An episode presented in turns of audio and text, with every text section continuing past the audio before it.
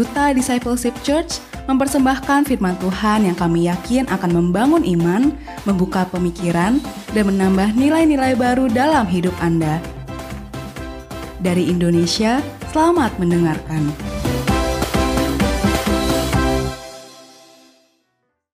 Pujian ini Bapak Ibu terambil di dalam Mazmur 16 ayat yang kelima. Silakan duduk para singer. Daud berkata bahwa engkaulah bagianku. Engkau adalah piala dan warisanku Bapak Ibu. Piala itu uh, warisan berbicara tentang apa? Kalau namanya warisan. Harta kekayaan. Betul ya? Emas, tanah, rumah, surat-surat berharga dan sebagainya itu warisan.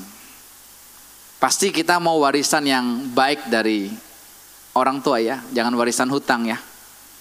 Kalau warisan hutang kasihan sama anak cucu ya. Piala, piala berbicara tentang apa? Kemenangan. Ya. Ini lagi SEA Games di Filipina.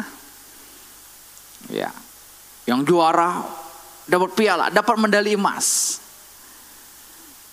Kita tidak perlu lagi berjuang dan berusaha untuk menang sebab Yesus yang kita sembah, yang kita percaya sudah menang. Ketika Bapak Ibu dan saya terus berusaha untuk menang, berjuang terus, berarti kita belum menghargai pengorbanan Yesus di atas kayu salib. Yesus berkata, "It is done, it is finished." Sudah selesai. Katakan sama-sama sudah selesai. Bagian saya apa? Bagian saya tinggal mempercayai dan menikmatinya. Kalau Bapak Ibu dan saya masih terus berjuang, kita akan capek, kita akan lelah ikut Tuhan. Kok ikut Tuhan begini ya? Apa bedanya dengan kepercayaan lama saya? Apa bedanya dengan agama lama saya yang begitu banyak peraturan-peraturan supaya saya selamat, yang begitu banyak peraturan-peraturan yang saya harus lakukan, perbuatan baik yang harus saya lakukan supaya saya dapat pahala, supaya saya dapat mahkota. Itu semua adalah hukum Taurat. Galatia 2 ayat 21 dengan jelas berkata, kalau kita dengar, kalau kita masih percaya hukum Taurat bisa menyelamatkan kita, maka sia-sialah kematian Tuhan. Jangan tertipu, jangan terjebak. Ya, Kematian Tuhan di atas kayu salib 2000 tahun yang lalu akan sia-sia. Kalau kita berkata gini, saya harus begini, saya harus begini, saya harus begini. Enggak, di dalam Kristus tidak ada keharusan. Di dalam Kristus semuanya dilakukan dasarnya cinta. Sama-sama katakan dasarnya cinta. Suami istri itu tidak ada keharusan. Suami harus begini, istri harus begini. Kemarin dalam pemberkatan Rian dan Angel, Tuhan menyampaikan isi hatinya bahwa keluarga semua keluarga di muka bumi ini sudah hidup di bawah kutuk Adam dan Hawa. Jadi semua kita ada buah kutuk. Tapi ada perintah yang berkata, hai istri tunduklah kepada suamimu, hai suami kasihlah istrimu. Kita akan stres. Karena apa? Kok nggak bisa tercapai terus ya? Pak suami saya nggak mengasihi saya loh pak. Pak istri saya nggak tunduk loh kepada saya pak. Kita stres kan? Stres. Karena kita mencoba berusaha.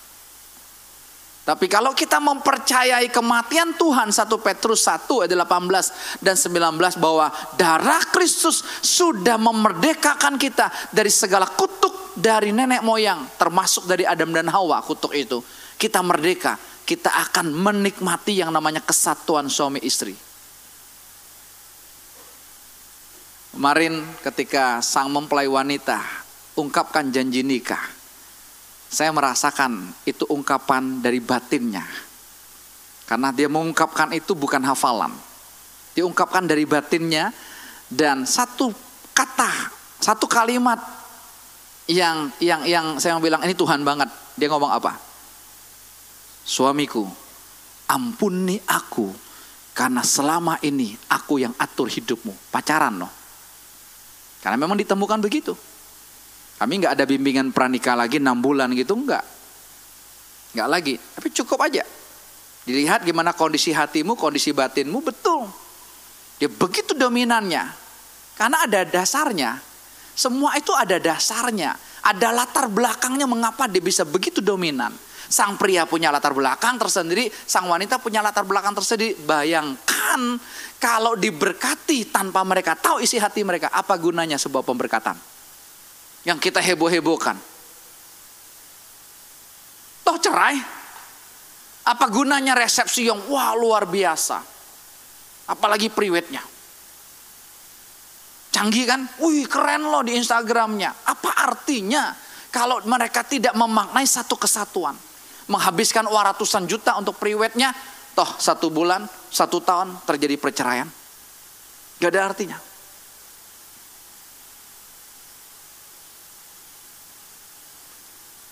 Jadi kita harus tahu apa yang Daud katakan ini.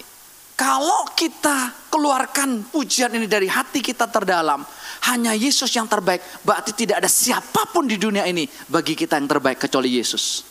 Suami kah, istri kah, anak-anak kah, dia mereka semua tidak bisa mengisi kekosongan hati kita. Hanya Yesus saja yang bisa isi itu. Karena hati yang kosong itu bagaikan sumur yang tanpa dasar. Minggu kemarin Tuhan berbicara kepada kita tentang perempuan Samaria. Suami yang terakhir pun, saya bilang tidak maaf bukan terakhir. Suami yang ada di dalam hidupnya pun yang keenam pun dia tidak tetap tidak puas. Dia poliandri, banyak suami, tetap nggak puas. Kenapa? Hatinya kosong. Tapi waktu dia ketemu Yesus, hati yang kosong itu, ketika dia minum air kehidupan itu, yaitu Yesus pribadi Yesus, Yesus berkata apa?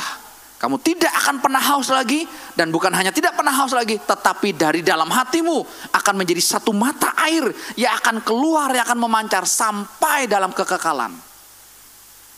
Kalau ada Yesus dalam kehidupan kita, bukan hanya sebulan, dua bulan, satu tahun, tapi sampai dalam kekekalan. Nah, kalau manusia tidak bisa memuas hati kita, Bapak Ibu, maka kita akan cenderung lari kepada sesuatu yang ada di dunia ini untuk memuaskan hati kita. Hari ini kita akan dengar Yesus berbicara tentang apa itu sesuatunya. 1 Timotius 6 ayat yang ke-6 sampai ayat 10. Silakan dibaca terjemahan sederhana Indonesianya.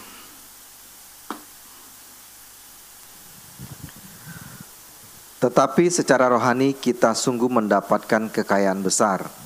Kalau kita merasa puas dengan apa yang kita miliki, dan tetap hidup sesuai dengan kehendak Allah. Memang kita tidak membawa apa-apa ke dalam dunia ini ketika kita lahir, dan harta apa pun tidak kita bawa ketika kita meninggal dunia. Jadi, kalau sudah ada makanan dan pakaian, cukupkanlah diri kita dengan itu. Tetapi orang-orang yang ingin menjadi kaya sering jatuh ketika mereka mengalami pencobaan, dan mereka terjebak dalam jerat iblis, di mana mereka tidak menyadari bahayanya, mengikuti hawa nafsu ketika ke mana-mana dan sangat rugi sekali.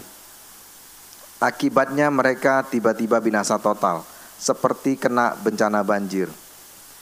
Karena cinta akan uang adalah penyebab utama dari segala macam kejahatan, banyak orang yang sudah tersesat dan meninggalkan keyakinan mereka kepada Kristus demi mengejar harta duniawi dan akhirnya yang mereka dapatkan hanya sakit hati yang mendalam dan penderitaan yang berat. Banyak orang yang sudah tersesat dan meninggalkan keyakinan mereka kepada Kristus demi mengejar harta duniawi. Ini bukan buat orang di luar gereja, buat kita, buat saya sebagai hamba Tuhan. Sama saja kalau kita di mata Tuhan.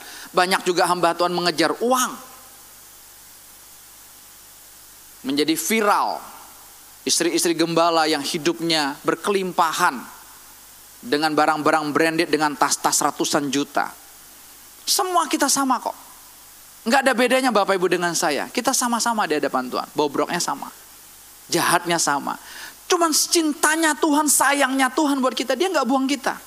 Dia masih tetap sabar menanti kita terus dia mengasihi kita. Kenapa? Karena dia mengebet untuk apa? Untuk mendapatkan kita mempelai wanitanya gereja Tuhan itu. Saudara lihat ayat ini sangat mengerikan sekali. Kita bisa tersesat dikatakan gitu, kita bisa meninggalkan keyakinan kita, iman kita, mengejar harta duniawi dan akhirnya yang kita dapatkan apa? Hanya sakit hati yang mendalam dan penderitaan yang berat itu aja. Karena kosong. Kita sakit hati sama si A, sama si B, sama si C. Anak sakit hati sama orang tua ketika dia minta harta, minta kekayaannya nggak dikasih. Loh papa mama masih hidup minta warisan. Itu kan anak yang terhilang itu loh. Kurang ajar banget itu anak. Makanya jangan dimanja anakmu.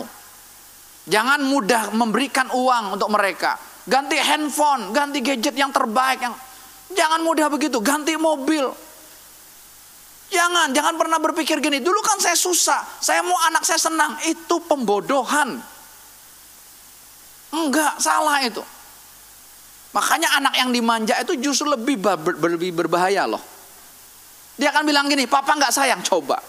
Karena dia nggak ketemu dengan Yesus. Itu prinsip dunia yang sangat salah. Dan nih, orang kalau kosong hatinya, dia cari orang-orang di sekitarnya untuk mengisi kekosongan hatinya. Kalau itu dia tidak temukan, dia akan cari harta atau uang. Dia berpikir kalau banyak uang, dia puas. Puas sesaat. Tapi dengan dia tidak bisa mengisi kekosongan hati kita itu. Kekosongan hati itu dialami oleh semua manusia di dunia ini akibat dosa. Jadi bayi pun lahir dalam kekosongan hatinya karena akibat dosa. Semuanya keturunan itu. Siapa pun dia ya. Mau baru lahir hari ini, mau lahir minggu yang lalu sama aja. Semuanya hatinya kosong. Dan hati yang kosong itu hanya bisa diisi oleh satu pribadi yang bernama Yesus. Kalau pribadi itu ada di dalam hati kita yang kosong, dia isi penuh, maka engkau akan mudah berkata dari batinmu berkata begini, hanya Yesus yang terbaik bagiku. Papa mamamu nggak baik, I don't care. Mertuamu jahat, I don't care, nggak peduli. Suamimu nggak sayang samamu, nggak peduli. Yang penting Yesus sayang sama saya. Istrimu nggak sayang kepada kamu, nggak peduli. Yang penting Yesus sayang sama saya. Anak-anakmu nggak memperhatikan engkau orang tua, nggak peduli. Yang penting Yesus perhatikan saya. Itu aja. Tapi kalau masih kosong tetap suamimu mau mengasihimu sedemikian rupa pun tetap aja kosong cari pria lain. Istrimu taat tunduk luar biasa, lembut, tetap aja kosong, cari wanita lain. Itu yang terjadi kan? Tapi kalau sudah penuh saudara dengan Yesus, maka dengar, suami-suami kau akan alirkan kasihmu kepada istri. Secara lahirnya justru kau semakin mengasihi, tapi jiwanya hubungannya putus. Bisa membedakan? Dengan anak-anak hubungan jiwa harus putus. Maksudnya gini, anak-anak nggak boleh berharap penuh kepada papa mama. Dia harus berharap penuh hanya kepada Tuhan Yesus. Tambah sayang sama anak? Nanti tambah sayang. Kan dari kasih Kristus bukan kasih diri sendiri. Kalau kasih sendiri, saudara akan kecewa waktu anakmu nggak nggak nurut. Ini satu kejadian nih. Ada seorang ibu begitu sayang dengan anak-anaknya, dibeliin mobil, dibeliin rumah. Ah, tapi satu permintaannya, tolong kalian semua nurut apa kata mama. Saudara tahu? Anaknya berontak semua. Anaknya berontak semua. Karena apa? Dia pakai uang, pakai duit. Nggak bisa. Anak kita butuh kasih Yesus mengalir dari papa mamanya. Gimana bisa papa mamanya aja kosong? Makanya hanya Yesus yang kita butuhkan. Kalau kita udah punya Yesus, saudara itu cuma ceritanya tentang Yesus. Ayat ini berbicara yang ingin kaya, terjebak. Saudara akan jual Yesus. Esau jual hak kesulungannya kepada Yakub adiknya demi semangkok kacang merah. Semangkok kacang merah berbicara apa? Harta duniawi, uang, perut, Murahan sekali kalau kita jual Yesus hanya soal ekonomi, soal jabatan di kantor, soal pasangan hidup kalau saya berbicara sama anak muda. Murah sekali kamu jual Yesus hanya untuk suami atau untuk istrimu. Itu semua penipuan. Akhirnya apa? Esau ketika dia balik, ya kan dia kedua ditipu oleh adiknya kan? Gara-gara mamanya kan? Mamanya bela Yakub, papanya bela Esau. Ini tolong nih orang tua jangan bela-belaan dua anak. Udah lu pro papa aja dia pro mama sih. Berantem kan dua lawan dua. Yang saya susah tiga. Ini juga susah tiga gimana? Tiga lawan dua pasti kalah kan? Yang tiga kan? Jadi nggak usah berantem ya. Yang ini juga susah gimana tiga? Ya udah deh, satunya bagi dua. Kamu pro setengah mama, setengah papa. Nggak bisa juga dia, bingung dia kan. Saudara, ketika Esau menangis, mau minta hak kesulungan itu, mau minta berkat dari papanya. Papanya bilang gini, percuma, karena berkat itu sudah turun kepada adikmu. Saudara, jangan main-main dengan Tuhan. Kalau Tuhan masih bermurah hati buat kita, saudara hargai itu. Kalau Tuhan masih gedor kita terus, Tuhan cuma bilang, kamu butuh aku, nak kamu cuma butuh aku, kamu cuma butuh aku. Terus Yesus, Yesus saja yang Tuhan sampaikan dari atas mimbar ini. Saudara cuek, saudara keraskan hatimu. Dengar, nanti ada saatnya engkau seperti Esau memenangi sekalipun, sekalipun mencucurkan air mata. Kasih karunia itu sudah berhenti. Jadi jangan main-main dengan kasih karunia Tuhan. Gak bisa. Kita harus hormati, kita harus hargai pengorbanan Tuhan dalam hidup kita. Ini orang yang ingin kaya, terjebak. Hari ini kita akan mendengar Yesus berbicara bukan orang yang ingin kaya, tapi orang yang sudah kaya. Ini kan masih ingin kan? Kita banyak ingin kan masih kan? Belum kaya kan? Belum kaya kan? Ngaku aja. Nah, ini udah ada contoh kan yang ingin kaya. Kita akan lihat hari ini yang sudah kaya. Injil Lukas 18.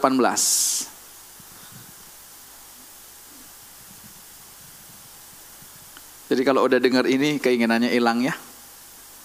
Yang udah kaya aja kosong apalagi yang ingin kaya. Silakan. Lukas 18 mulai dari ayat 18. Ada seorang pemimpin bertanya kepada Yesus. Katanya, Guru yang baik, apa yang harus aku perbuat untuk memperoleh hidup yang kekal? Jawab Yesus, mengapa kau katakan aku baik?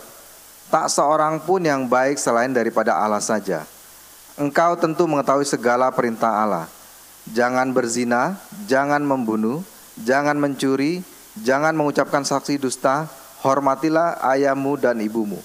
Kata orang itu, semuanya telah kuturuti sejak masa mudaku. Mendengar itu Yesus berkata kepadanya, "Masih tinggal satu hal lagi yang harus kau lakukan. Jualah segala yang kau miliki dan bagi-bagikanlah itu kepada orang-orang miskin. Maka engkau akan beroleh harta di surga. Kemudian datanglah kemari dan ikutlah aku." Ketika orang itu mendengar perkataan itu, ia menjadi amat sedih sebab ia sangat kaya. Lalu Yesus memandang dia dan berkata, Alangkah sukarnya orang yang beruang masuk ke dalam kerajaan Allah. Sebab lebih mudah seekor unta masuk melalui lubang jarum daripada seorang kaya masuk ke dalam kerajaan Allah. Dan mereka yang mendengar itu berkata, "Jika demikian, siapakah yang dapat diselamatkan?" Kata Yesus, "Apa yang tidak mungkin bagi manusia, mungkin bagi Allah." Kembali ke ayat 18, perhatikan. Ada seorang pemimpin bertanya kepada Yesus katanya guru yang baik. Jadi orang ini ngomong kepada Yesus, kamu guru yang baik. Apa yang harus aku, perbuat untuk memperoleh hidup yang kekal? Ayat 19. Jawab Yesus, mengapa kau katakan aku baik? Tak seorang pun yang baik selain daripada Allah. Apa yang kita pelajari di sini? Yesus dibilang kamu yang baik. Kalau bapak ibu dibilang ada orang ketemu dengan bapak baik loh, seneng nggak?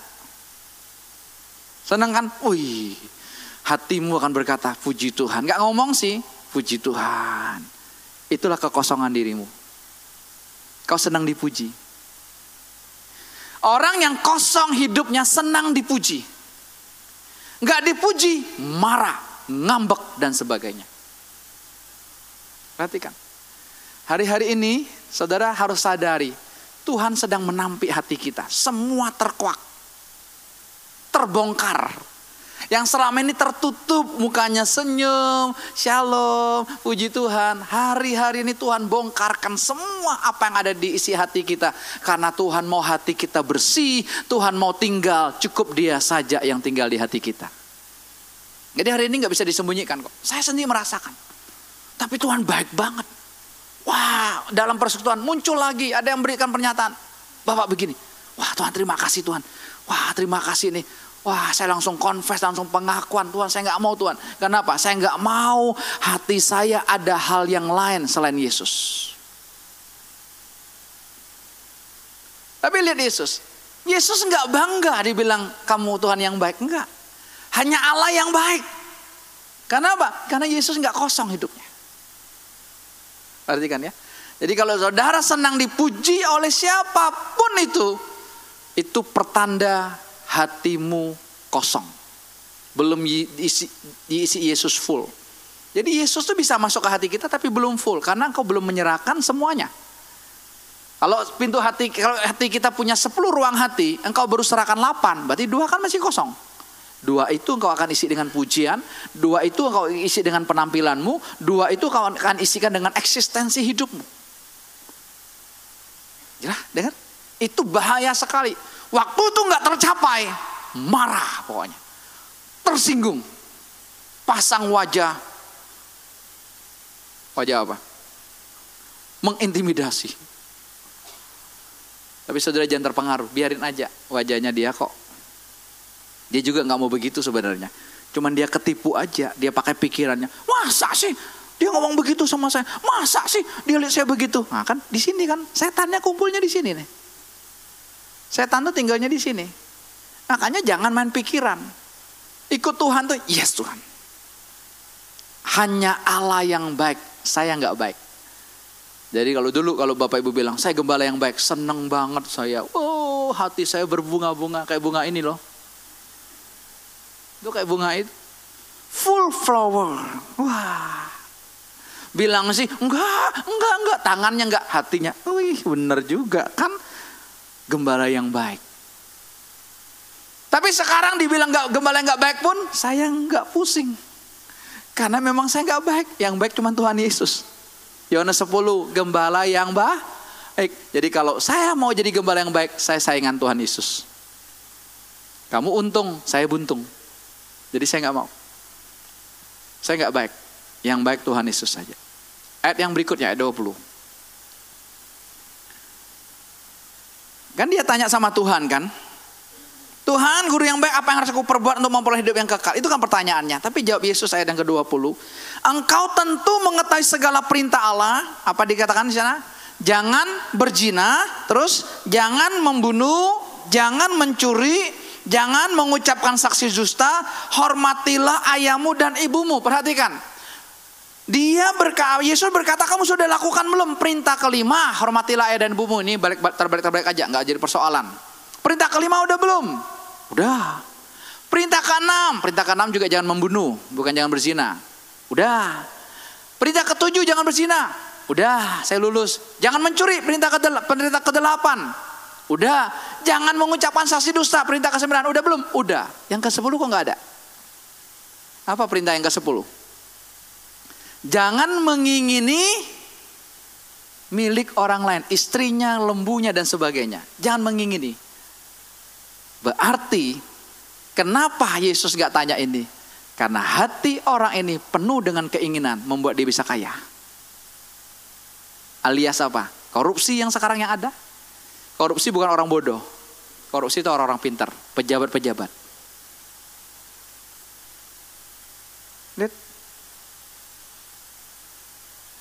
Sudah belum kata Tuhan? Ayat yang ke-21-nya dia bilang apa jawabnya dengan mantap. Kata orang itu, semuanya itu telah kuturuti sejak masa mudaku. Ayat 21-nya ya. Sejak masa mudaku sudah aku turuti. Kalau kita ketemu dengan orang yang seperti ini, kita kagum nggak? Kagum nggak? Kita akan bilang apa? Wow, hebat banget ini bapak. Karena apa? Perintah kelima sampai perintah ke sembilan dia sudah lulus bahkan sejak dari muda. Tapi di mata Tuhan itu berbeda. Kenapa Tuhan nggak tanya perintah satu sampai perintah empat? Karena perintah satu sampai perintah empat itu intisarinya kasihilah Tuhan alamu dengan segenap hatimu. Itu yang paling utama dalam kehidupan kita, saudara. Makanya Markus 12 sama Matius 22 tentang kasihlah Allah, yang terutama lalu kedua itu kasihlah sesama, itu menyesatkan kita loh. Karena kita fokus yang kedua. Harusnya nggak ada itu. Cukup aja kasih Allah dengan segenap hatimu, maka dengar manifestasinya yang keluar dari hidup kita, kita akan mengasihi sesama. Tapi tolong jangan salah terjemahkan mengasihi. Kita serat, salah menerjemahkan kata mengasihi. Mengasihi itu hanya memberi, memberi, memberi. Anak kita salah kita cuek aja.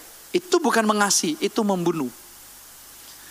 Mengasihi itu ada saatnya memberi, tapi ada saatnya menegur dan menghajar. Wahyu 3 ayat 19. Barang siapa yang kukasih, iya, kutegur dan barang siapa yang kukasihi loh. Cuman kita pengertiannya sempit. Kasih itu hanya memberi, memberi. Wah kalau dia nggak kasih dia nggak mengasihi. Bukan. Gak. Jadi pemimpin ini kalau Matius di, di Injil Matius dia ini ditulis sebagai apa? Sebagai anak muda yang anak muda yang kaya raya. Tapi kalau Mar, kalau Lukas jelas ya pemimpin. Dia kaya raya, dia punya uang yang banyak. Bahkan dia sudah melakukan ketaatannya, sosialnya tinggi. Ya kan? Jangan membunuh. Jangan berzina. Jangan mencuri.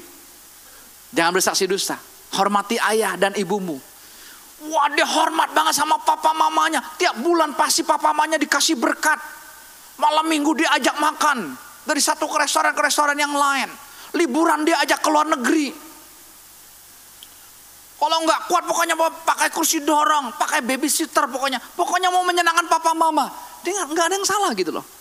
Tapi melesetnya kita lebih fokus hubungan sesama dibandingkan hubungan dengan Tuhan. Pemimpin ini dia fokus dengan sosialnya. Dia terkenal orang baik. Tapi di mata Tuhan dia nggak baik. Karena apa? Fokusnya salah.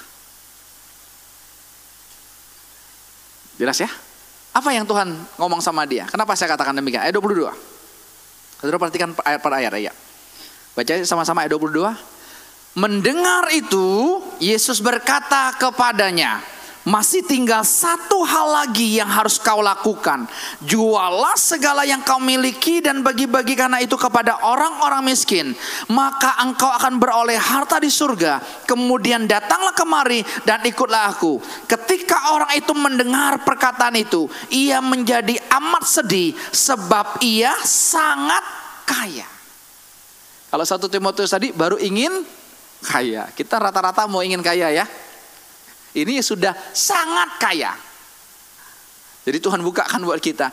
Ngapain yang sangat kaya aja kosong, apalagi yang ingin kaya. Rugi besar.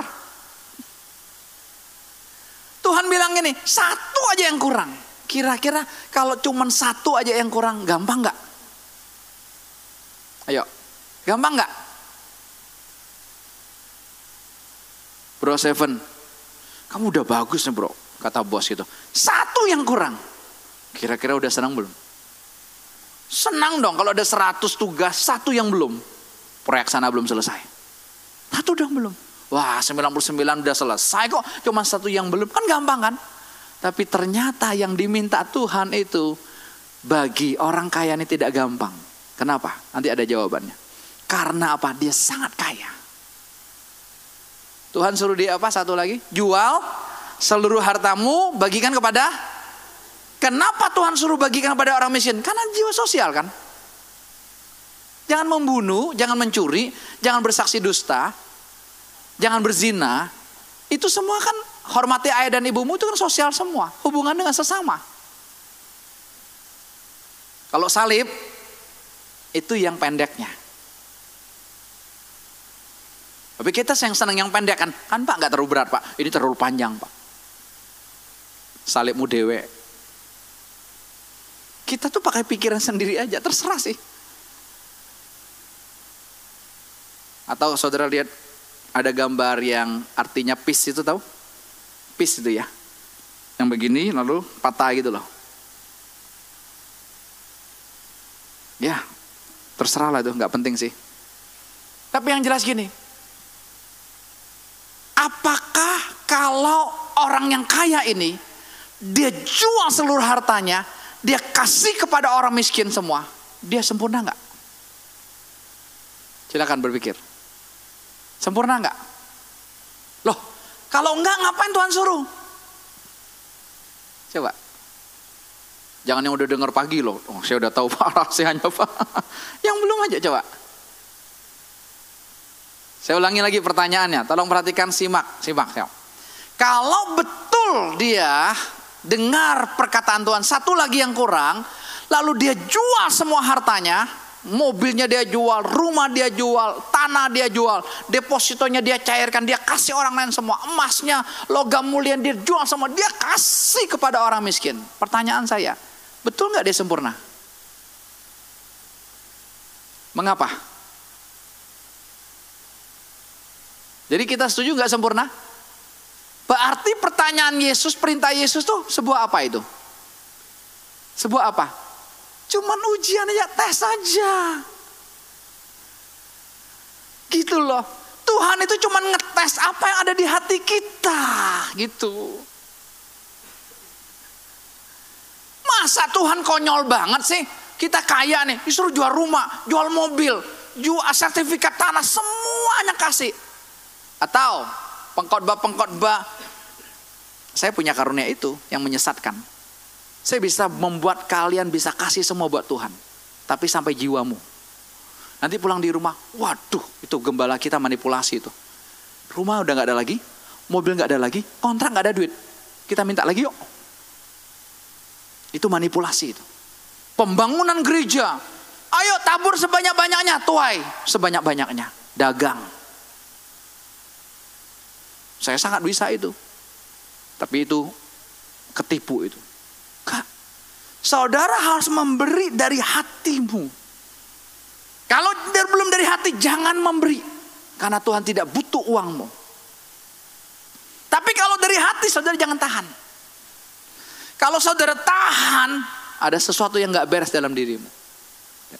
Jadi kalau orang ini dia jual semua hartanya pun dia juga nggak sempurna karena Tuhan cuma tes apa yang ada di hatinya. Saya berikan contoh. Ketika Abraham dan Sarah diberikan janji oleh Tuhan, keturunanmu seperti bintang di langit banyaknya dan seperti pasir di tepi lautan banyaknya. Oke? Okay? Dia nggak sabar. Sarah suruh Abraham ambil pembantunya yang bernama Hagar. Jadi wanita mau membantu Tuhan. Hati-hati wanita jangan bantu Tuhan. Sampai sekarang berantem kan keturunan Ismail dan keturunan Ishak. Betul? Ya. Nggak sabar. Akhirnya kecewa sendiri Sarah gitu, usir dia. Tuhan tetap berkati nggak? Oh betul, ini keturunan Abraham loh.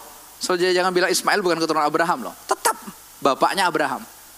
Tapi yang dijanjikan Tuhan itu bukan ini. Dari Sarah. Dapat di usia berapa? 100 tahun Isaknya, Oma Sarah usia 90 tahun. Masih ada nggak oma-oma sekarang yang 90 tahun hamil? Coba Kalau ada kenalin sama saya, jangan-jangan Ishak yang kedua lahir. Yang di atas 50 aja masih hamil kita kaget lah. Masih bisa. Ini bukan nubuatan loh. ini bukan ini bukan nubuat. Hah, gocap masih bisa. Ini jangankan gocap, kau cap. 90 tahun. Makanya kan Abraham begitu sayangnya. Betul nggak? Kenapa opa oma, nih opa oma, begitu sayang sama cucu lebih dari anaknya?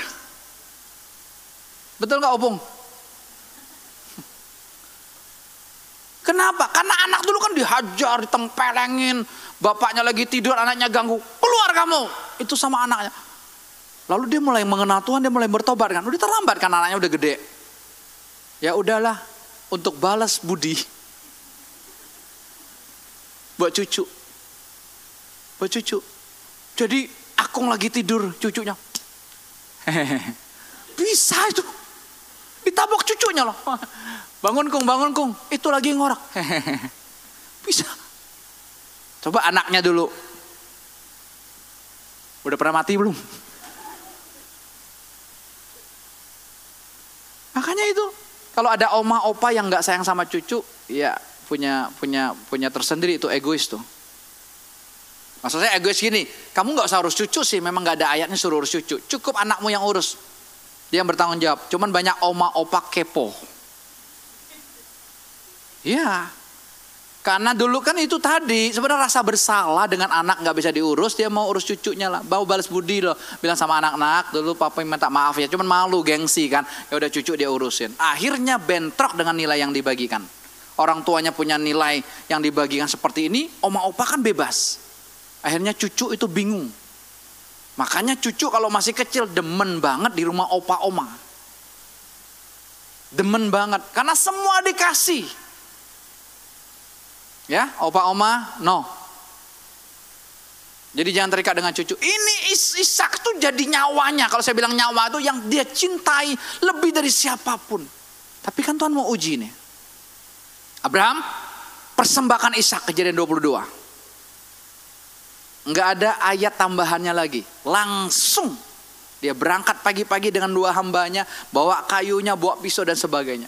Di tengah perjalanan dia suruh kedua hambanya berhenti, tunggu di sini mereka berdua. Sebelum sampai di Bukit Moria itu, Ishak nanya, Pah, kayunya udah ada. Pah, pisaunya udah ada. Pah, talinya udah ada. Lembunya mana?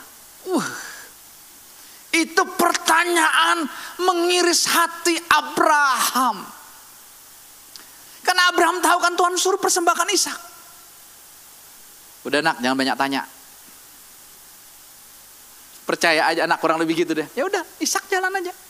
Betul kayunya disusun, Ishak diikat kan. Hebatnya Ishak ya. Saudara dan saya belajarlah jadi Ishak, Ishak kalau Tuhan mau, saudara jangan sayang. Karena hidup kita juga sudah dibeli kok. Cuman kita nggak sadar kita udah dibeli. Waktu Abraham ambil pisaunya, pisaunya bukan dari stainless dan bukan dari besi. Zaman itu belum ada pisaunya dari batu. Berarti gak, gak bisa ditusuk. Harus dipukul kepalanya. Dan harus kencang-kencangnya. Sekali pukul, gim. Kalau plek, waduh benjol. Tambah kasihan. Jelas? Kalau korbanin, kalau Tuhan minta sesuatu tuh jangan setengah-setengah. Setengah-setengah tuh tambah sakit. Tiga perempat tuh tambah sakit. Semuanya. Abraham berarti harus sekencang-kencangnya. Sekali pukul pokoknya kena otaknya mati langsung. Tapi saudara waktu dia mau pukul. Tuhan lewat malaikat bilang stop. Kenapa? Karena itu hanya ujian. Seringkali di hadapan kita yang terjadi itu cuma ujian aja kok. Tinggal responmu dan responku. Banyak kita responnya salah. Yang saya sebut dengan reaktif. Kita mudah ambil keputusan bla bla bla bla bla. Langsung ambil keputusan ini. Itu reaktif. Kita harusnya responsif. Yes Tuhan. Saya nggak tahu ini Tuhan. Tapi saya percaya engkau. Yes Tuhan. Itu enak. Kalau saudara nggak begitu, saudara akan miss terus sama Tuhan. Tuhan mau berbicara akan delay. Saudara tahu ya delay ya? Kalau delay pesawat tuh nggak enak banget. Ya, kan kita beli jam itu kan kita mau pulangnya jam berapa jelas ya. Wah, kalau delay nggak enak banget deh hidupnya. Menderita gitu. Kalau delaynya sampai 3-4 jam, waduh. Sama dengan Tuhan. Tuhan mau berbicara buat kita. Tuhan mau bikin kita enak. Cuman keinginan kita sendiri yang menolak Tuhan yang mau rencana dalam hidup kita. Saudara kan, Tuhan enggak kok. Masa Tuhan bilang jangan membunuh? Masa suruh bunuh? Dia melanggar dong firmannya. Kan enggak. Tuhan cuma ngetes aja pemimpin yang kaya raya ini Lukas 18 ini jual semua hartamu. Cuman Tuhan mau lihat hatimu, aku atau uang. Itu aja.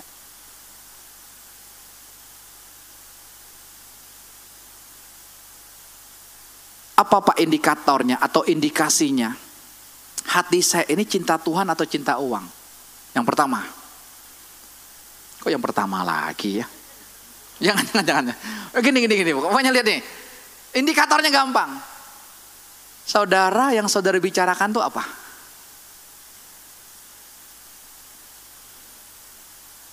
Kalau Bro Steve dia cinta kepada istrinya, maka di mana pun dia akan cerita orang yang dicintainya.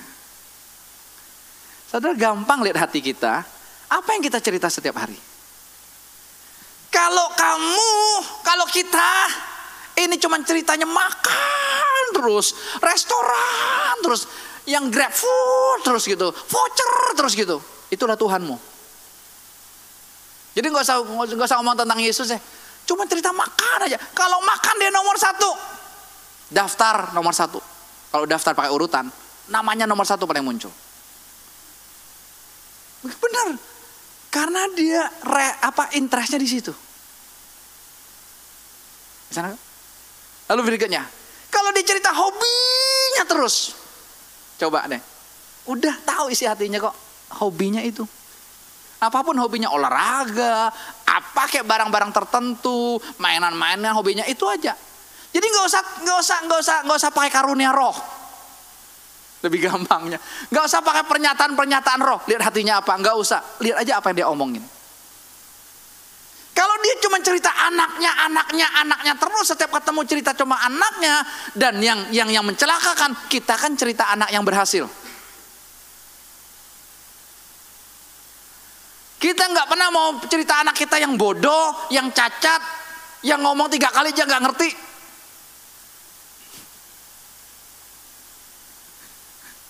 Gak mau. Kita akan cerita anak kita yang pinter, yang ranking satu di, di sekolahnya, yang ranking satu di kampusnya, yang yang IP-nya 4,0, itu yang kita ceritakan ya. Yang anak kita IP-nya 1,9, waduh, kita sembunyikan. Itu kita. Coba kalau ada tamu datang deh, yang terbaik kita keluarkan. Anak kita yang cacat kita sembunyikan. Padahal di mata Tuhan tetap saja sama mereka sempurna di mata Tuhan. Saya, di, saya keberkatan kesaksian Pak Yeremia Ferry. Anak sulungnya sudah 35 tahun. Cacat secara mental. Tapi Tuhan ngomong kepada dia lewat orang Iran atau Afghanistan. Nggak kenal. Bapak, anak bapak yang sulung itu sempurna. Nangis dia. Nanti dengar kesaksian nyatanya dia langsung. Tapi waktu saya dengar bilang, wow, saya kalau ketemu sama anaknya, anaknya sama dengan anak kami nomor tiga namanya Joel. Halo, halo, dari mana? Mau ke mana? Udah malam ketemu, selamat pagi, selamat pagi juga Joel. Tapi apa? Dia sempurna di mata Tuhan. Itu kan penilaian manusia sama Tuhan beda. Tapi yang saya maksud kalau kita cerita anak-anak kita terus, berarti di hatimu cuma anak. Kau tidak sayang suamimu, kau tidak sayang istrimu kok. Gampang kan? Oh enggak sayang pak, tapi lebih sayang anak sih, ngaku aja. Habis yang ini menyebelin pak, yang ini nurut sih. Ngeri, ngeri. Ini, dede. Karena dia kaya raya. Uang mamon yang tidak jujur jadi Tuhannya. Bukan Yesus. Ayat berikutnya. Ayat 24. Lalu Yesus memandang dia dan berkata, Alangkah sukarnya orang yang beruang masuk ke dalam kerajaan Allah. Orang yang kaya raya maksudnya ya. Sebab lebih mudah seekor onta masuk melalui lubang jarum daripada seorang kaya masuk ke dalam kerajaan Allah. Dan mereka yang mendengar itu berkata, jika demikian siapakah yang dapat diselamatkan? Kata Yesus sama-sama, apa yang tidak mungkin bagi manusia mungkin bagi Allah. Saya minta maaf atas selama ini pengertian saya salah tentang lebih mudah seekor onta masuk ke lubang jarum daripada orang kaya masuk ke dalam kerajaan surga. Saya pernah ceritakan lubang jarum itu kalau saudara gerbang duta, khususnya gerbang, dua-duanya ada ya. Gerbang yang besar, lalu kiri kanannya ada gerbang kecil buat pejalan kaki ya. Yang saya sebut itu lubang jarum, bukan karena zaman Yesus belum ada gerbang yang seperti itu. Dua atau tiga abad setelah zaman Yesus itu pun di Eropa. Ini betul-betul lubang jarum. Ibu-ibu mau jahit, mau masukin benang, itu aja meleset ya. Mau masukin benang aja kayaknya mustahil kalau udah rabun. Ini onta, bener ini pengertian. Nanti buka aja TSI-nya di, di pembacaan yang sama, nanti klik di TSI itu ada kayak kotak kecil itulah. Klik, dia kasih pengertiannya. Bilang, wow, ampuni saya Tuhan, sok pinter, sok nafsir sih. Udah sekarang nggak usah nafsir, ngasih nggak usah pinter. Letter luck aja Tuhan ngomong apa, omongin. Betul gak lubang jarum. Tapi dengar, bagi Tuhan, bagi manusia nggak mungkin, tapi bagi Tuhan mungkin. Nanti kita akan dengar, mungkin nggak orang kaya masuk surga? Ada, di Alkitab ada. Tapi bukan hari ini. Cukup kita sadar, kita ini masih kosong. Karena kita isi dengan harta kekayaan.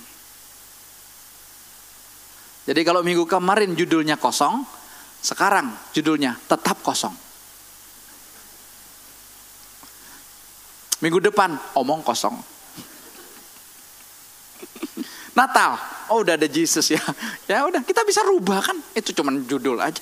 Bisa aja tong kosong nyaring bunyinya. Dari jangan. Jadi pemimpin yang kaya raya ini karena harta.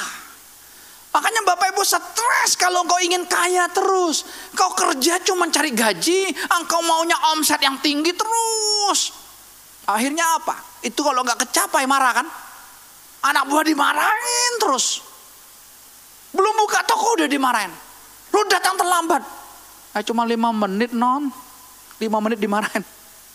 Cuma lima menit pak terlambatnya pak. Itu aja karena sakit perut. Cuman kesel kan. Omset kemarin belum kecapai. Tutup toko diomenin lagi.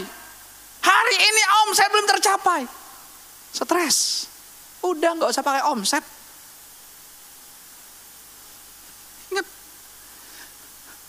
Makanya saya meremah sekali ketika disampaikan apa? Kerja jangan cari duit. Wah itu meremah buat saya. Saya berbicara dengan seseorang. Ini ini ini ini memerdekakan saya. Bicara ngobrol-ngobrol tentang uang. Lalu makan. Dia bilang gini, hari ini saya yang bayar. Saya bilang gini, enggak lah, saya aja yang bayar. Ini berdebat, jadi bayar aja berdebat. Anda begitu? Ini berdebat nih. Saya yang bayar. Dia bilang gini, saya yang bayar. Baik, lalu dia jelasin gini. Dia, dia tanya saya, uang yang kamu punya punya siapa? Tuhan. Gampang ya ngomongnya ya? Gampang nggak? Semua kita gampang ngomong punya Tuhan, gampang. Saya juga gampang karena lidah nggak betulang. Kalau punya Tuhan, Tuhan ambil kapan pun, nangis nggak? Nangis, karena punyamu. Gitu kan? Ini saya belum selesai kan? Dia tanya, uang di tangan kamu, di dompet kamu uang siapa? Uang Tuhan, Pak. Oke. Okay. Sekarang dia bilangnya, uang di tangan dia juga uang Tuhan. Dia bilang gini, uang di tangan kamu sama uang di tangan saya sama-sama punya Tuhan kan? Apa bedanya?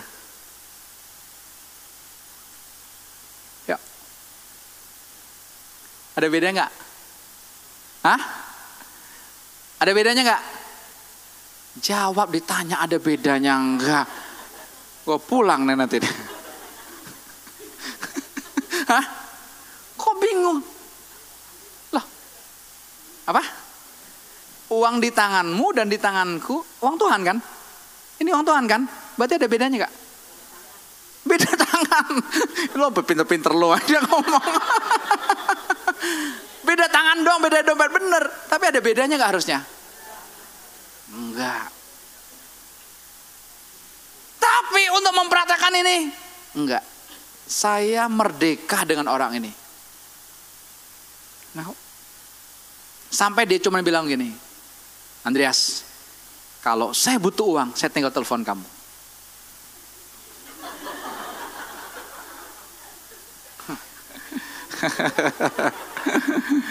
Kayaknya nanti saya suruh dia jelasin ya.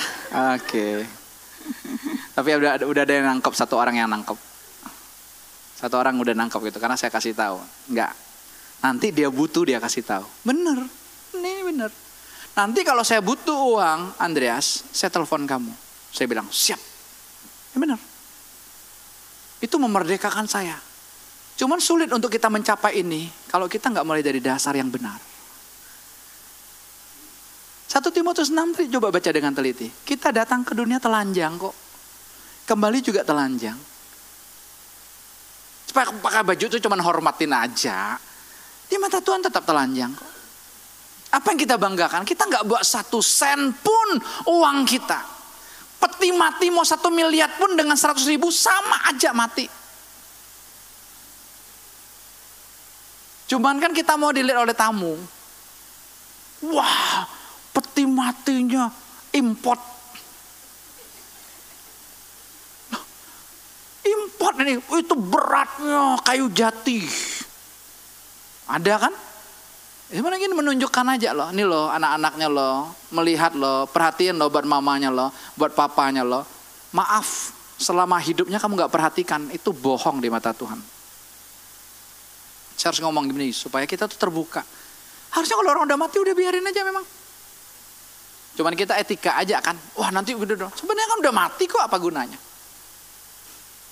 Yang penting kerohnya mengalami Tuhan. Kembali lagi ke uang. Bener ya orang uangmu uang, uang Tuhan kan. Ya pak. Ya udah kalau saya bayar sama kamu bayar sama aja. Teng. Merdeka banget. Coba. Tes aja. Kita yang pelit banget. Tes kalau kamu mau menang. Cepet duluan bayar.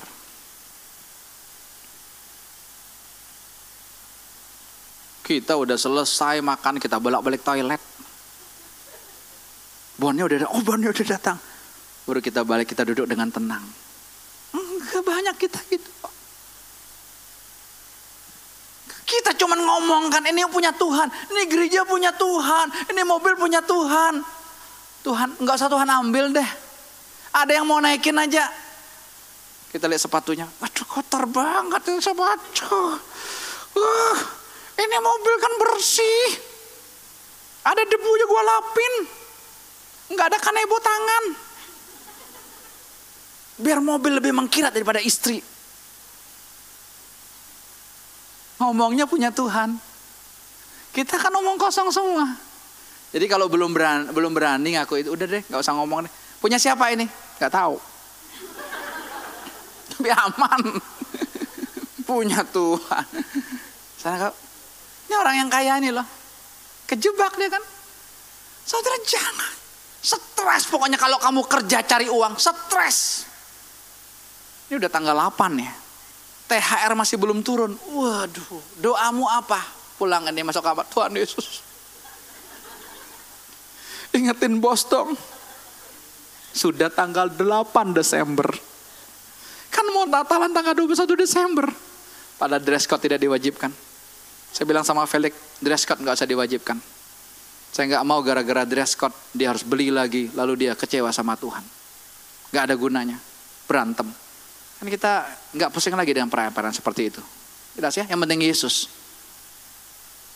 Ya, doamu juga udah salah minta-minta sama Tuhan. Kalau sudah ada Yesus di hati kita, ngapain minta lagi? Tinggal ngomong aja, nggak usah minta. Dialog aja, sharing aja dia Bapak yang baik. Bukan nggak boleh berdoa loh. Kalau Tuhan suruh kita doain si ini, doain aja. Tapi kalau dia diselamatkan ketemu dengan Tuhan, jangan bilang gini, kan hasil doa saya. Kan hasil puasa saya, hukum Taurat lagi. Perjuanganmu lagi. Jangan itu loh yang Tuhan ajarin buat kita hari-hari ini. Kalau Tuhan suruh silakan. Tapi kalau Tuhan gak suruh jangan berusaha membantu Tuhan. Karena yang banyak yang dipanggil sedikit yang dipilih. Kerja jangan. Kerja buat apa di pagi itu? Saya kerja untuk Tuhan. Titik. Saya buka toko untuk Tuhan. Titik. Saya buka warung untuk Tuhan. Titik. Saya buka restoran untuk Tuhan. Ibu-ibu engkau masak untuk Tuhan. Bukan buat suami, bukan anak-anak. Kalau kamu masak buat suami dan buat anak-anak, nggak dipuji sama suami, dikritikin. Bukan bilang gini, besok gua gak masak. Gua udah bangun pagi-pagi. Ke pasar kan gua. Yang ingin sayur juga gua. Semuanya gue, lu tinggal makan. Udah tinggal makan ngeritik lagi. Besok lu masak sendiri aja. Karena apa? Karena kamu masak buat suamimu. Kalau setiga ayat 23 24 TSI-nya.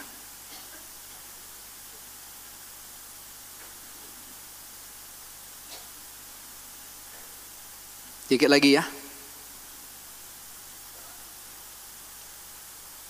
Kolose 3 ayat 23 dan 24 terjemahan sederhana Indonesianya.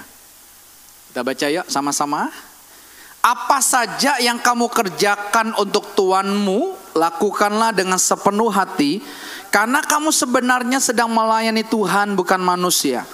Ingatlah bahwa Tuhanlah yang akan memberikan upah kepadamu, yaitu waktu dia memberikan apa yang sudah dia janjikan kepada kita yang diangkat sebagai anak-anaknya. Jangan lupa bahwa kamu sebenarnya hamba Kristus yang sedang bekerja baginya. Hari ini rubah konsepmu, rubah pemikiranmu hari ini, rubah paradigmamu, rubah semua yang kamu dapatkan selama ini. Runtuhkan itu semua hari ini, tanamkan di hatimu berkata, aku bekerja besok untuk Tuhan. Aku buka toko untuk Tuhan. Ini toko punya Tuhan, betul-betul. Jadi engkau tidak pusing dengan omset. Tuhan yang memikirkan engkau. Bukankah satu Petrus 5 ayat yang ketujuh dalam terjemahan firman Allah yang hidup dikatakan apa? Serahkanlah hidupmu kepada Tuhan, serahkanlah kekhawatiranmu kepada Tuhan, maka Tuhan akan memikirkan kamu. Kalau terjemahan barunya, serahkanlah khawatirmu kepada Tuhan, maka Tuhan akan memelihara kamu. Kok kita nggak percaya? Kita masih berusaha kan? Ini itu, ini itulah. Gak usah. Cukup Yesus. Ingat ibu-ibu mulai hari ini sadar kamu masak buat Tuhan. Jangan buat anak. Anak waktu nggak taat kita bilang gini, mami udah bangun pagi loh. Buat kamu sarapan di sekolah. Supaya kamu nggak jajan-jajan ini makanan sehat loh. Kamu nggak terima kasih ya. Ah, kamu masak buat anak sih. Tapi kalau masak buat Tuhan, Gak peduli anak mau gimana pun. Maksudnya gini, kita gak terganggu hati kita. Karena saya udah lakukan buat Tuhan. Apa pun yang kau jual misalnya uh, yang kau jual adalah jasa atau apa pun, kau tidak stres kalau nggak closing. Ingat ya, nggak stres. Bilang kau punya Tuhan kok. Yang bikin closing Tuhan bukan saya. Itu loh, itu tanamkan dulu. Makanya saya merdeka banget dalam pelayanan ini. Saya nggak stres. Wah gimana kok jumlahnya kok nggak bertambah-tambah. Wah deh, ayo kita bikin cabang yuk. Deh, deh, deh. Tuhan nggak suruh, dia bilang. Kalau Tuhan suruh saya lakukan. Kalau Tuhan nggak suruh nggak mau. Buat keterkenalan saya buat apa? Tuhan aja nggak mau terkenal, ngapain saya terkenal? Saya melebihi Tuhan Yesus dong. Ya, jadi ayo pegang ini sebagai penutup Matius 6 ayat 24 tetap TSI-nya. Silakan musisi boleh maju ke depan.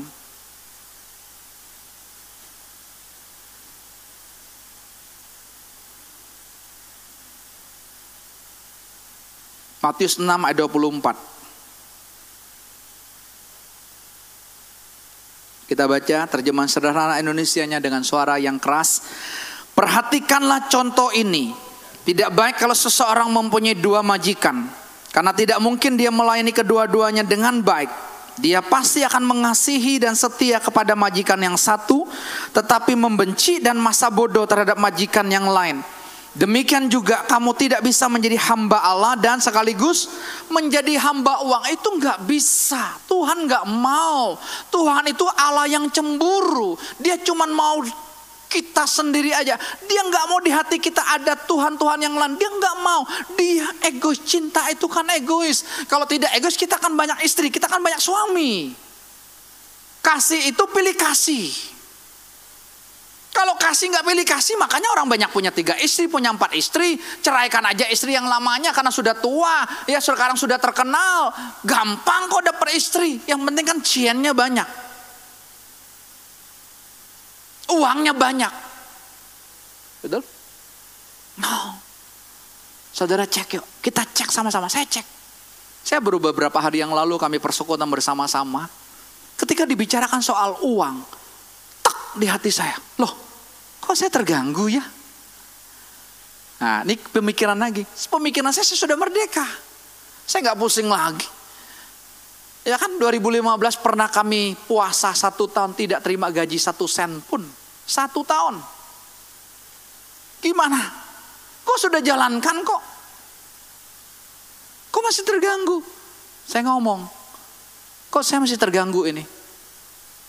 Saya cepat sadar, uh, ini, ini sisanya nih. Saya minta ampun sama Tuhan, Tuhan ampuni saya Tuhan. Kok saya soal uang masih tak ya? Masih keganggu. Jadi saudara itu signalnya di sini. Kalau saudara dengar orang ngomong apa pun masih tak di sini. Ada penipu di dalam itu. Itu aja. Itu indikasinya gampang. Kalau orang ngomong tentang uang, tentang uang, tentang uang, saudara terganggu. Ada ada ada ada roh yang roh mamon nggak jujur tuh di hati kita. Udah tinggal sadar aja. Saya sadar saya langsung pengakuan Tuhan ampuni saya, darahmu cukup membeli saya. Yesus penguasa tunggal hidup saya. Kurios itu kan Tuhan di atas segala Tuhan atau pribadi orang yang bertanggung jawab sepenuhnya terhadap orang itu. Kalau kita uang, berarti dia jadi Tuhan kita dong. Uang itu hanya alat, hanya hamba. Saudara dan saya tidak butuh uang. Kita hanya butuh Yesus. Semua kita tidak butuh uang.